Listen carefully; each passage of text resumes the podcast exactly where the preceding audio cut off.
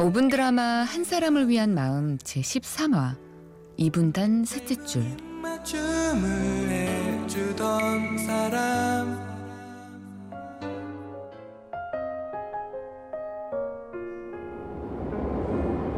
퇴근길 나는 오늘도 어김없이 지옥철에 올라탔다. 일상에 지친 수많은 사람들의 틈에 끼어 손잡이 하나에 몸을 의지한 채 휘청거리고 있을 쯤 라디오에서 익숙한 팝송 한 곡이 흘러나왔다.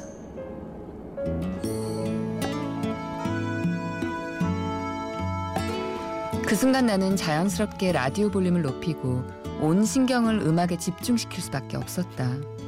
귓가를 타고 흐르는 기타 선율을 따라가는 동안 지하철 창에 비친 내 모습은 서서히 서서히 단발머리 교복 소녀로 바뀌어가고 있었다. 그리고 그 교복 소녀의 옆에는 한 사람이 서 있었다. 무표정한 얼굴에 부스스한 머리칼도 모자라 항상 운동화를 접어 신고 다녔던 아이. 하루 종일 귀에서 이어폰을 빼지 않았던 아이. 고등학교 시절 나는 남녀공학에 다녔는데 그 아이는 다름 아닌 내 짝이었다.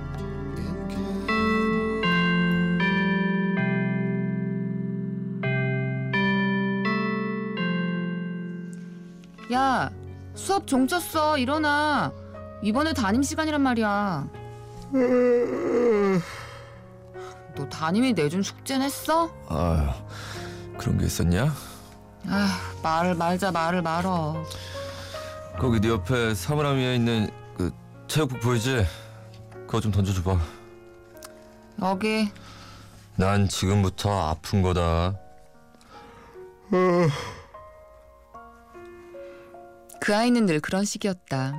수업 시간이든 시험 시간이든 항상 귀에 이어폰을 꽂고 잠만 잤다. 때때로 저 아이는 도대체 무슨 생각을 하고 사는 걸까? 밤에 뭘 하기에 매일 저렇게 잠만 자는 걸까? 궁금한 적도 있었지만 애써 묻지 않았다. 묻는다 해도 씩 한 번 웃고는 다시 엎드려 잠을 청할 게 뻔했기 때문이었다. 그러던 어느 날이었다. 영어 선생님은 한 달에 한 번씩 무작위로 아이들에게 각자 좋아하는 팝송을 한 곡씩 발표하도록 시켰는데 그날은 그 아이의 번호가 호명됐다. 그 아이는 무심한 얼굴로 자신이 듣던 카세트 플레이어에서 테이프를 꺼내더니 그걸 들고 교탁 앞으로 걸어 나갔다. 오늘 제가 여러분과 듣고 싶은 곡은 에릭 클랩튼의 Tears in Heaven입니다.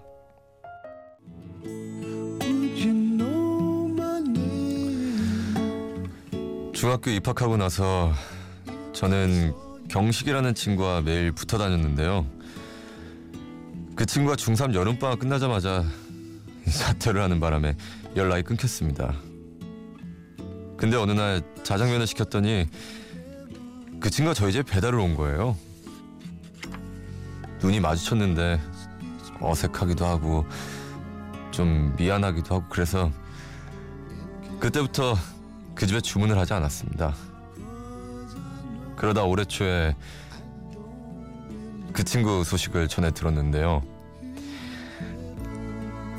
배달을 하다가 사고를 당하는 바람에 이젠 다시 볼 수가 없게 됐다고 하더라고요. 그래서 in Heaven을 들으면 저는 제 친구 경식이가 생각납니다. 이 노래 you know my name if I saw you in heaven 내가 너를 천국에서 만난다면 너는 내 이름을 알아줄까? 라는 가사가 있는데요. 만약 나중에 나중에 경식이를 만나게 된다면 경식이가 제 이름 부르면서 뒤통수 한 번만 세게 때려줬으면 좋겠습니다. 이상입니다.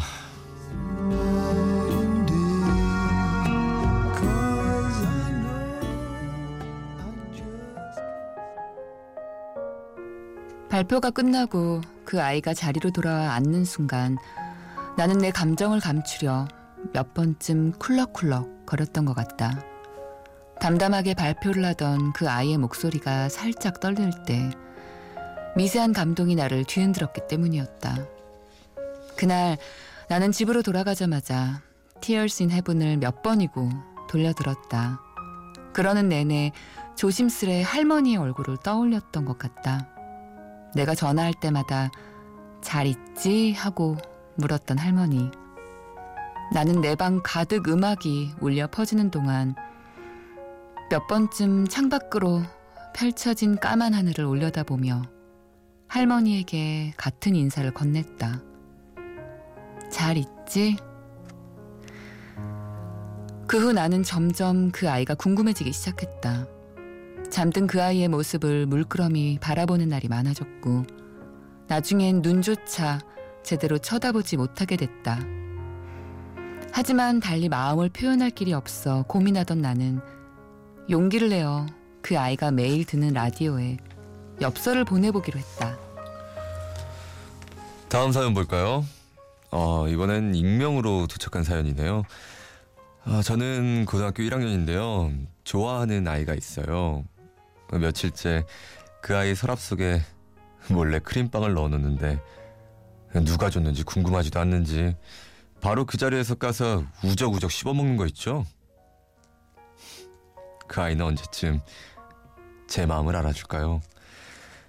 신청곡은 그 아이가 좋아하는 노래인 Tears in Heaven입니다.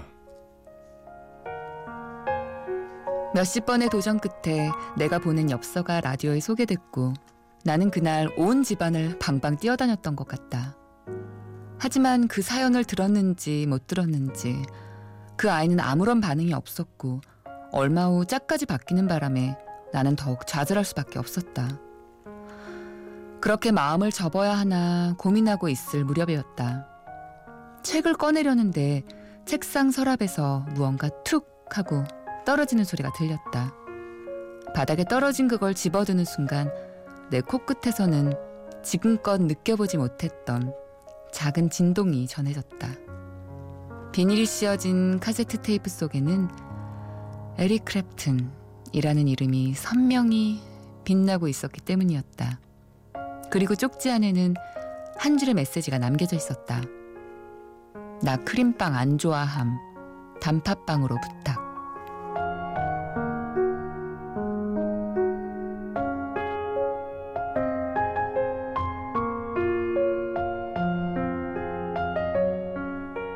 내 고등학교 시절을 기타 선율로 물들여준 사람. 내 비밀 일기장 속에 참 많이도 등장했던 사람. 그 사람을 위한 내 마음은 1학년 7반 2분단 셋째 줄 책상 서랍 속에서 여전히 달콤한 향기를 뿜어내고 있다.